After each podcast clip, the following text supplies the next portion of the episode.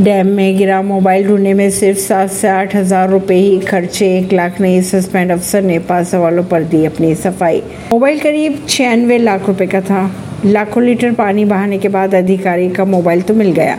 लेकिन इस दौरान इतना पानी बह गया जिसे डेढ़ हज़ार एकड़ खेत की सिंचाई की जा सकती थी। आखिरकार ऐसी नौबत क्यों आ पड़ी?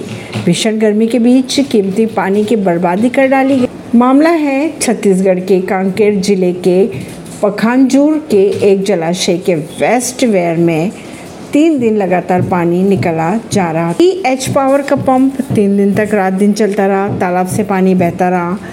जब इस पानी बहाव अभियान की सच्चाई का पता चला तो सभी लोग चौंक गए। दरअसल ये छुट्टी मनाने आए एक फ़ूड ऑफिसर का मोबाइल पानी में गिर चुका था।